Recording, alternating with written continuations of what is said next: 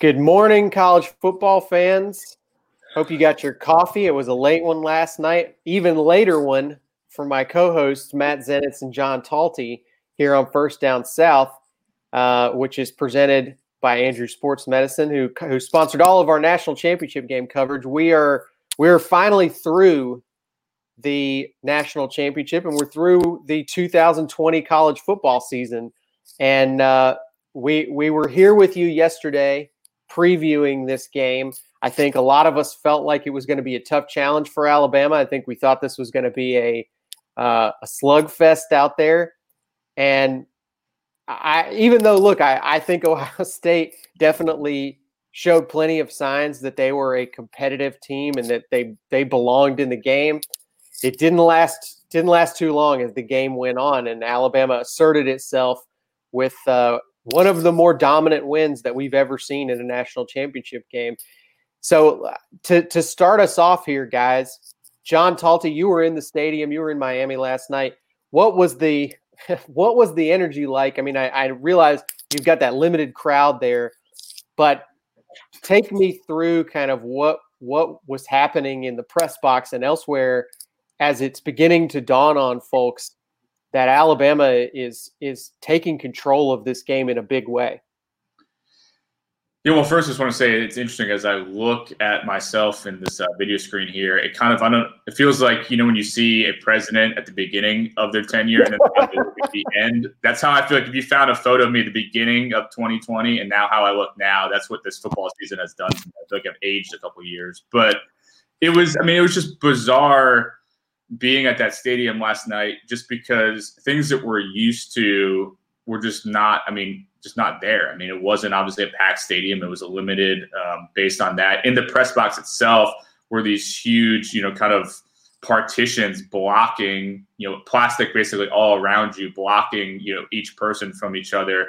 Uh, typically, I believe, you know, it's 700 to 800 media people. Uh, and there was less than 200 uh, from what I was told at last night's game. So, I mean, just a lot less people. And, you know, we'll get into more of the game in a second. But you know, Michael Casagrande, one of our AL.com colleagues, and I were talking about this after the game, just how bizarre it was to watch Alabama celebrate the game from the press box. Because typically, everyone here, you know, we've covered multiple national championships. We're usually on the field. You're getting right up there. You're right in the almost the middle of it as guys are running around celebrating. Uh, Scalise, famous for being the guy who hands out uh, newspapers that you guys probably see at the end of games. Everybody holds up. I've had that duty as well.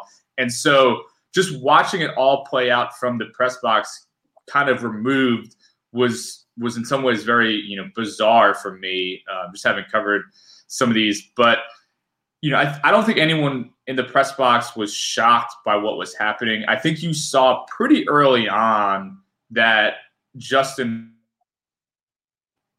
at the level that he probably needed to be to win uh, and so it kind of felt you know, as time and time went on, it just felt more and more inevitable that Alabama was going to win.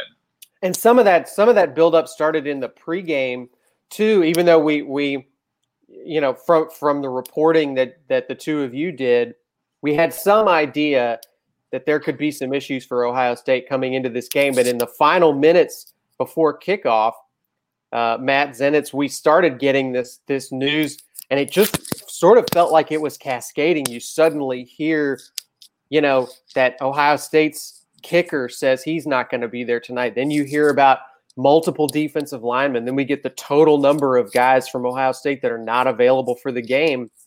It really, it really did feel like um, as the final minutes ticked off to the game that all of the news for Ohio State was bad and all of it was good for Alabama for the most part. Well, I, I, think it's fair to say that the biggest thing John Talty is still trying to, to, comprehend right now, and we should go back to the, the full screen look for, for this one so we can get Talty's reaction. The biggest thing he's still trying to comprehend is how I got the, the brick wall with me down to, to Miami and uh, how I managed to pull that off. It's a, it's, a uh, it's a green screen. Yeah, trying to process that. Yeah. Drinking aside, it, it, was interesting, not not to get completely off topic. So for me, all of the, the previous Alabama national championship games have been there in person for that. For this one, watched it from home, which even though I, I did a lot from home this year in terms of Saturdays, it felt really weird watching a, a national championship game at home, while at the same time uh, hanging out with the wife and hearing about agenda for the next day and watching the 18 month old to go along with that. But at the same time, it's still just crazy to me that we, we were able to get to this point because six months ago, I don't know how many people would have confidently predicted that we would be able to, to get to, to where we were last night and, where we are right now, having successfully gotten through a, a college football season. In terms of Ohio State, completely agree. So, what John and I had heard about specifically in terms of the, the position group that was most of concern or the biggest issue for them was the D line group. I obviously it, it, came out right before the game the the specific players that that were going to be out within that defensive line group, but regardless of the, the players that were missing for them, I, I think it was just further confirmation last night that the the best team in college football this year is now the, the national champion and a very deserving national champion. And to go along with that, while Nick Saban has had some, some great teams at Alabama, obviously you, you can make a strong, strong case that this is the best Alabama team that he's had. And to go along with that, probably one of the, the best teams in, in recent college football history, especially when you factor in, you, you guys know I love stats. So this is a stat I'll throw out there. So played 11 SEC teams this year to go along with Notre Dame, and Ohio State, two teams obviously ranked in the, the top four, made the playoff.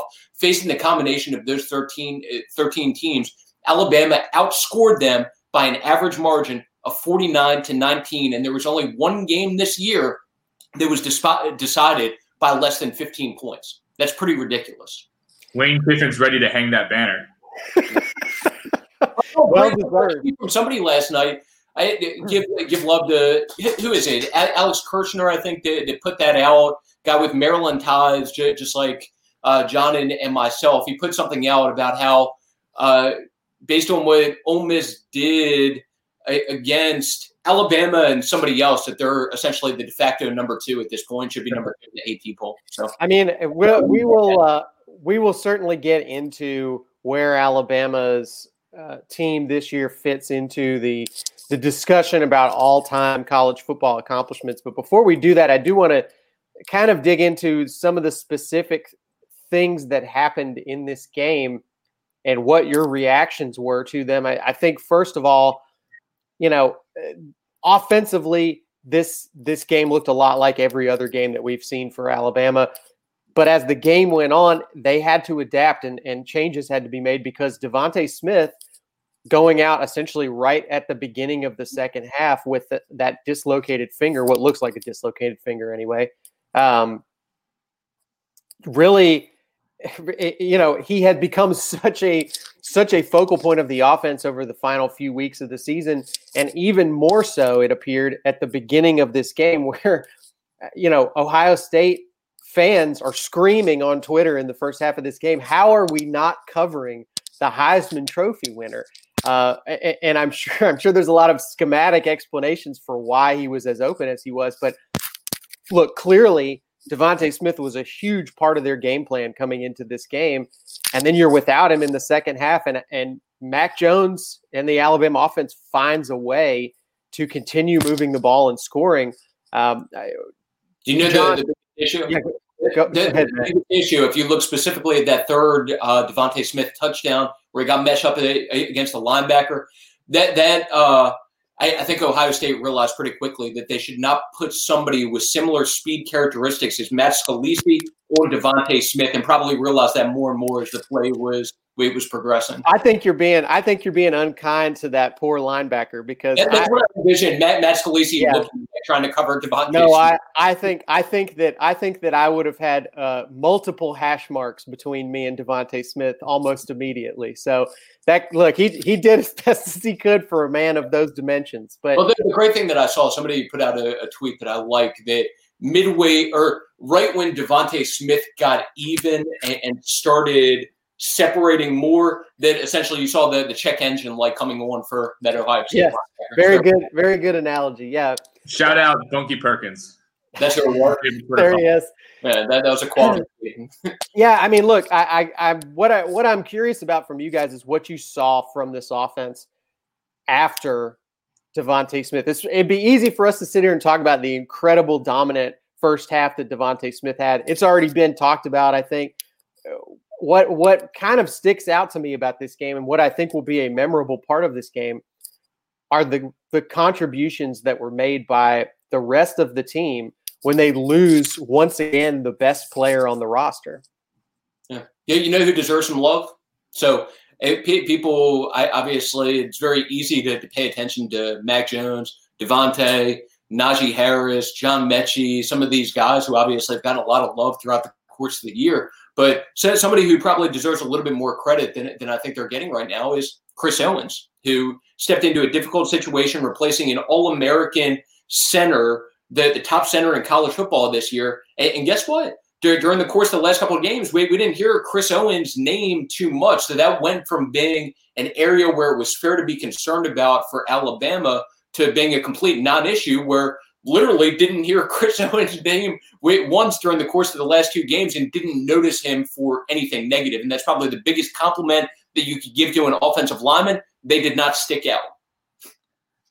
Yeah, I'll give you another guy who I think deserves more credit than he's gotten Pete Golding, and we can get into that, you know, in more later. I know we're talking offense here, but I just think, you know, so criticized, I would say, all year. And obviously, Trey Sermon going out made his job a little bit easier. But I thought Golding had a very good game and found ways to get pressure on fields. Christian Barmore obviously had a great game, and you know, they this defense you know, even Saban said kind of afterwards, like they had an okay defense this year. It was the offense that carried them. But I do think the defense stepped up multiple times in that game where it kind of felt going in that, you know, just getting a stop or two could be the difference. And they got multiple, which, you know, with the offense doing what it was doing, Ohio State just could not keep up. And I think the defense deserves credit for that. So I think Golding, you know, who's had an up and down, I would say, time, certainly with Alabama fans, uh, is, you know, ending that year in a high note. For sure. I, just to follow up on what you were saying, John, I completely agree with you that defense deserves a, a lot of credit for, for last night also and just how they came along ever since the, the game against Ole Miss. But, but if you look at last night specifically, that, that was an offense that, that has so many future NFL guys on it, including a potential top 10 pick at quarterback, that – he had just thrown six touchdowns or whatever it was against Clemson. They had put up 49 points as an offense against a very talented Clemson defense. And you hold that offense to 24 points, less than 400 yards of total offense, and Justin Fields to a, a very, very modest stat line where I don't even think he reached 200 yards in terms of throwing the football. So I completely agree with you that Pete Golding deserves credit. Christian Barmore may have moved himself up into being a top 15 draft pick, even more based on what he did last night, look, looking like the, the college version of Chris Jones from the, the Kansas City Chiefs out there. It, it the, the defense definitely contributed to that last night and, and, overall to this national championship run based on how they came along ever since that game against Ole Miss. One more one more item from the game before we start talking about kind of the bigger picture here. Jaylen Waddle was obviously a huge story leading up to the game. We see him out there pretty early on uh, on that third down play where a very weird play that that it almost felt improvised as it was happening, where Mac Jones kind of runs towards uh, the line to gain and then dumps it off to Jaylen Waddle as he's kind of streaking towards the sidelines. Felt like maybe a, an easy way to get Waddle some space uh, and and to help him make a positive play early on the game, and he immediately comes up limping. And you know, obviously, you guys were both focused on the game. I'm I'm on I, I was I was seeing the reaction nationally on pub on social media, and it was pretty negative for the most part. I, I, think there were a lot of Alabama fans who were really excited to see it happen, but there were a lot of people not connected to the team that are kind of their immediate reaction was to yell, you know, get him out of there. This is not right. He shouldn't be playing. Shame on Alabama for putting him out there. Um, you know, kids got to think about his career. But but Jaylen Waddle came in multiple uh, other snaps throughout the game. He continued to come in and make plays. He had end, ended the game with three catches. Uh, one, another one later in the game for a fairly crucial first down to keep a drive alive. So Jaylen Waddle, look, there's no question watching him, he was not 100%. Um, he, he was he was playing through probably some pretty intense discomfort. And do, do you guys do you guys feel? I guess that's that would be my question to you guys is how do you feel watching that happen? Because ultimately, as we've been told over and over again, it was Jaylen Waddle's decision to play.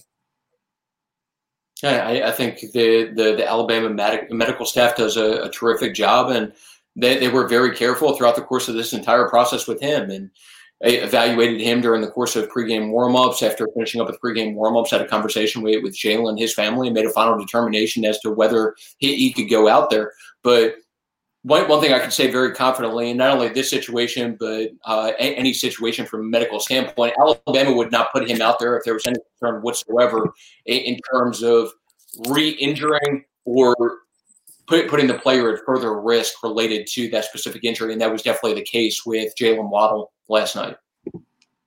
So I, I think from a confidence standpoint, it, that obviously that that was a, a work in progress considering it was his first time going out there and playing football since since, since breaking fracturing his ankle October 24th. So I think there was some reluctance or not reluctancy, but uh, that that he probably was working back to a point where he was confident doing everything that he would typically do, and probably just uh, felt some discomfort during the course of the game as he was getting back to to doing that for the first time since injury. But I, I can say 100% that there was not concern as far as re-injuring that or making it worse. Otherwise, they would not have put him out there. John even yeah. talked about it Tuesday morning, and essentially what he said was that you know Waddle's straight line speed was pretty close to what it should be at. His issues, or I guess, or challenges were cutting because you know you got to put weight on that ankle to cut, and then also you know decelerating, trying to slow down once you get revved up. And so they tried. He's you know talked about how they tried to basically do things to you know limit that stuff, and also you know being able to just capitalize on the fact he's incredibly fast. And so you know they didn't do that that much with him. Um, you could tell he was. Uh, somewhat, you know, hampered by just that ankle. And, and Saban himself said that like he had that injury too, and so he knew. I mean, it's just that ankle's going to be tight. It's going to be tough to get it fully loose again do the things that you're used to doing. But like Matt said, I don't think that Alabama would put him in a position uh, if they didn't think he was okay to play. And ultimately, you know, I do think they deferred in some regard to Jaylen really wanting to play in this game. And I don't think you know anything we saw. Uh, you know, during that game, even though at times it looked like he wasn't 100%, you know, made it a bad decision.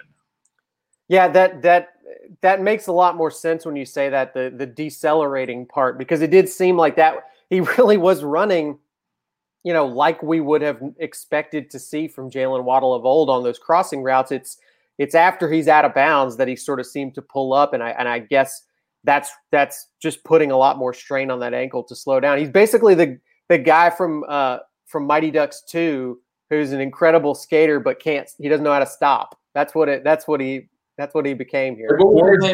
I mean, if they got him loose, just be like, just keep running through that tunnel. Yeah. Who was the, the D two character? I can't even remember his name. Luis. Wait, what was I believe it? his name was Luis. Yes, he, okay. he was a he was a Latino gentleman from uh, from D two, the Mighty Ducks. Yeah, had, had the big goal in the, the championship game too, where he did stop. So he learned right. to Guys, yeah. spoiler alerts. I was going to watch that. Highly recommend Jaylen, Jaylen Waddle also. So I obviously in any situation like this, Alabama is going to do their due diligence, and there's a lot that goes into the process of determining whether it's even safe for or, or, realistic for a player to get back out there. And one of the interesting things that was mentioned to me during the course of the build up to the game was obviously Alabama uses the, the catapult system, the GPS system, and I guess Jaylen had indicated to people that his numbers were similar or maybe even better in terms of like straight line stuff than they were pre-injury and, and were closer than you may than, than, people may think based off last night in terms of some of the lateral stuff to to go uh, along with that. So that that was part of the decision making process for them behind the scenes. But I found that interesting just in terms of some, some of those numbers that 11 weeks removed from fracturing his ankle, that he was back to a point where he was as good or better from a straight line standpoint and, and close when it came to the lateral stuff to, to, go along with that. Bodes very well for his draft stock for sure. And uh, we'll we'll be hearing more about that, I'm sure, in the coming weeks and months. Let's um, let's move on to kind of the, the bigger picture here for Alabama, which is the the conversation that's already happening and that you guys are writing about in a lot of the, the pieces that you're doing for AL.com about this team's legacy, their place in history. You know, we've been hesitant to dive into this subject too early. Um, I've brought it up in show planning a few times, and and you guys sort of have wisely said, let's wait, let's wait till till the championship. And you know, I, I think at this point, Al, this Alabama team is actively part of the discussion of is this the best team in college football history? The players were asked about it last night. They all obviously uh, agreed that it is. But what would what would be your argument? I guess, um, and kind of which direction are you leaning? I know obviously you guys both covered this team, so you've got a little bit of a different perspective on it. But do you do you do you feel like this is a comparison that's going to stick and it's going to hold up? Well, I, I always comparing it, not to cut you off, John. I, I always hate comparing uh, teams from from different eras because who knows what this Alabama team would have looked like against, like for example, the the the 2000 Miami team or the the USC teams with Matt Leinart, Reggie Bush, and all of them. I think be a hell of a game, but I, I just I, I, think it's tough to make those comparisons. One thing I will say is th- this was as dominant of a team from beginning to end in terms of the season as any that, that I've ever seen. And we already mentioned the the average scoring margin throughout the course of the year against a, a very quality schedule. Obviously, that is one of the, the more I- impressive runs in terms of that level of dominance consistently throughout the course of the year that that, that I've ever seen. And then one of the, the other big takeaways for me coming out of last night. So going back to Nick Saban's first national championship at Alabama in 2009. During the course of these last 12 seasons, and this is something that just further cements him as, as arguably the, the best coach in, in college football history and one of the best coaches overall in football history. During the course of these last 12 seasons at Alabama, those 12 seasons have consisted of six national championships, seven conference championships, and an overall record while playing in the SEC of 151 and 15 during the course of these last 12 years? Pretty good. pretty, pretty, pretty That's good. right. Yeah, John. This, you know, obviously an undefeated team specifically is is pretty rare uh, at Alabama under Nick Saban. It's it's you know it's rare in college football. Period. But this, if if we're comparing, you know, let let's maybe limit the discussion to Nick Saban's best team. If we're comparing this team to 2009, why would why would this one uh, get the edge over Nick Saban's other undefeated team, in your opinion? Yeah, well, first I just want to say, like, I, I totally agree with Zenitz. I almost think you have to break up this argument into eras. You know, like, you know, Nebraska was incredible and was as dominant as anybody, but the game has changed so incredibly much since then. It's really hard to compare a dominant Nebraska team to this. I think even with again, just even within, I mean, that 2009 team was 11 years ago. That's not that long ago, but just look at the way the game has changed. And so, you know, one of our colleagues is kind of working on a story around those two teams now, and it just it's hard for me to look at these two teams and you know look at that in 2009. I mean, Terrence Cody was a great player. Terrence Cody probably could play one series now, and then he'd be gassed based on the tempo that this Alabama team puts out there. And so, right.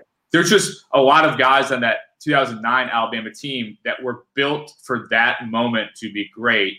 That, given the way offenses have changed, I don't think could really play much now against this 2020 Alabama offense. And so, I think for this moment, it's easy to say the 2020 team is better. Uh, 2009 team was, you know, Saban's first at Alabama. There's something that's always going to be special about that. But like Matt said, this was an incredibly dominant season. There was you know, so much stress and pressure uh, that always comes with being in Alabama, but certainly with COVID 19 and the daily testing and not being able to be a normal college kid uh, as part of this greater goal to try to win a national championship makes it you know easy for me to say I think this is his best team given all the different circumstances.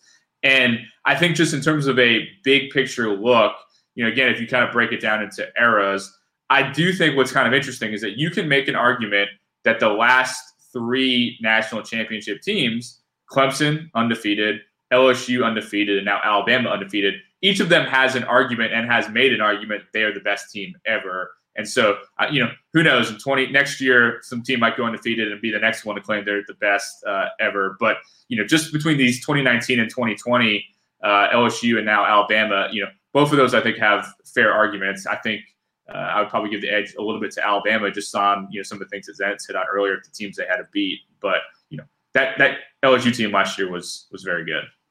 Let's, so one uh, yeah, that, yeah, one, one thing I'll add in that makes it easy in terms of just picking this as Saban's best team at Alabama. So, we, with the exception of 2009, all the other teams, all the other national championship teams lost a game.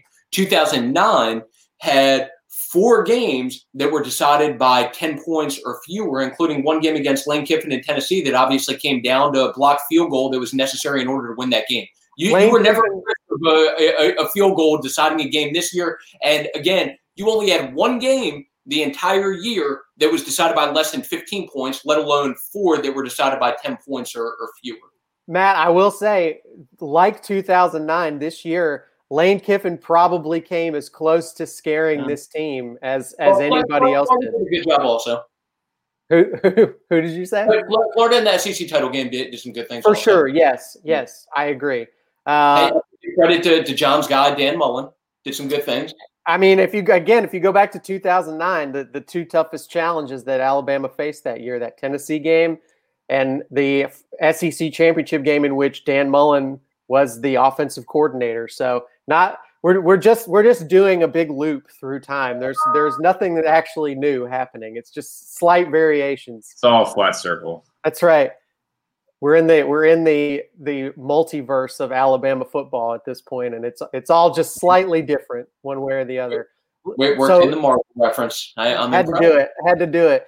The, right the, uh, verge of uh, Wanda and, and, Vision coming out. I, it makes it even more impressive that you were able to work that in. I, I guarantee it's recently you've seen the, the, the previews. I'm sure you started to, to read they, the, the they, they hammered it with it. Uh, they hammered us with it last night on the broadcast. So, so, so listen. Going forward here, um, you know, we're going to be getting news about guys declaring for the NFL draft in the next week or so here. Um, we're we're probably not expecting anything remotely close to what we saw a year ago, where so many guys announced that they were coming back for another season, regardless of the fact that all of these guys were given a blanket waiver by the NCAA to return if they want to. So it's an option on the table for anybody who wants to come back next year. But this team has a lot of guys with with very heavy NFL um, you know a, a, lot of NFL buzz going for them right now. So you know, working off the assumptions we have of the guys who we expect to leave at this point, how do you guys see this team going forward into 2021? How big of a rebuild job does Nick Saban have on his hands heading into next season? And I'll start with you, John. Well, I've learned my lesson on this because I've thought he had bigger rebuild uh, projects in the past and then they find a way to be dominant again. So I think we can just assume that they will probably be extremely good again next year. Uh, I mean, they're losing a lot of pieces on offense. Uh, you know, likely, I'm sure we lose some on defense too. Uh, but again, I just remember thinking last year when they lost to and Ruggs and Jeudy and, and, all those different guys and Jedrick Wills, like you thought, oh, man, that offense is probably going to take a step back next year. They lost all these guys and yet the offense was even better this year. So I think they're going to lose a lot of big pieces, guys that you probably fell in love with this year. You know, they will almost certainly lose three of the top five finalists and for the Heisman Trophy. That's incredible. That's a massive loss. But we know the way that Alabama recruits. We know the way that Nick Saban has assembled talent there. That even if there's a step back, I don't think it's going to be some massive thing. Uh, I think they will find a way to still be very successful next year. And I'm sure as all these early top 25 rankings come out, they're probably going to be one, two, or three in every single one of them. Matt, where do you see as kind of the biggest, um, the biggest potential drop off for this team? Or let's we, we could phrase it as the area where they'll need to do the most work to kind of get back up to an elite level between now and the start of next season. I mean, I don't know about uh, area of, of most concern at this point, but it's tough when you lose most likely three of the, the top five guys in the, the Heisman running, as John pointed out, to go along with the Outland Trophy winner, the, the Remington winner, some key pieces along that, that offensive line, and then some guys defensively also. But the biggest thing I'll say is they have done, and I'm not saying anything groundbreaking here, they, they've done a great job from a recruiting standpoint, continued to do that to, to the point where they're going to be okay. And wait, whether it's next year or the year after that, it's not going to be long before you see Alabama competing for a national championship once again. And it would not surprise me whatsoever if they end up being more competitive for something like that next year than maybe people would assume right now based off what they're about to lose. Because wait, when you look at the roster that they're going to have, may most likely be losing Mac Jones, but you have a very, very talented young guy ready to step in at quarterback and Bryce Young to, to go along with some skill guys to go along with him, some talented young skill guys that I, I think people are going to be impressed with, with what they see from those guys next year when they get their chance. And guess what? Lose some key guys off the offensive line also, but still bring back Evan Neal uh, and potentially some other guys to, to go along with that, that that have contributed this year and have what the best offensive line recruiting class in, in college football history coming in, where th- those guys will probably factor into the competition also and then we'll see what, what happens defensively. But it's not just going to be some significant drop off for Alabama where it goes from like LSU last year winning the national championship and having a 500 season this year. It's not going to be anything like that. And even with what they lose, you, you would still be hard pressed to, to find many, if any, more talented teams across the board from a, a talent standpoint in the SEC or the country than what Alabama is going to have next year. And that quarterback Bryce Young is going to be very good. So I, I hope people in the college football world are are ready for that and just uh, wait. We'll see what he's able to do when he gets his opportunity. But I know Alabama people are are optimistic about what he's going to be capable of when he steps into to his opportunity. That's the tease we're looking for there from Matt Zenitz. We want that scoop to hear what Alabama's feeling about their quarterback situation. So very interesting to hear. We will certainly see as this plays out. Hopefully, we get something resembling a normal spring practice this year. We weren't able to get that for you last year, so we kind of came into this season blind.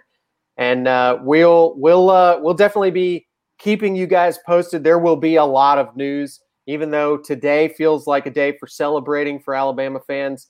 Um, it, it, it's not going to be long before before it th- it feels like the news cycle is is moving forward again. So we'll be on top of all of it. John, travel back safely to Alabama, and uh, and thanks for all the work you did down there in Miami. Matt, continue to uh, to kick the butts of uh, the SEC reporting world as you've continued to do, and we'll see everybody next week as we start moving forward to the 2021 football season. Andrews Sports Medicine, aggressively pursuing victory over injury. Call 205 939 3699.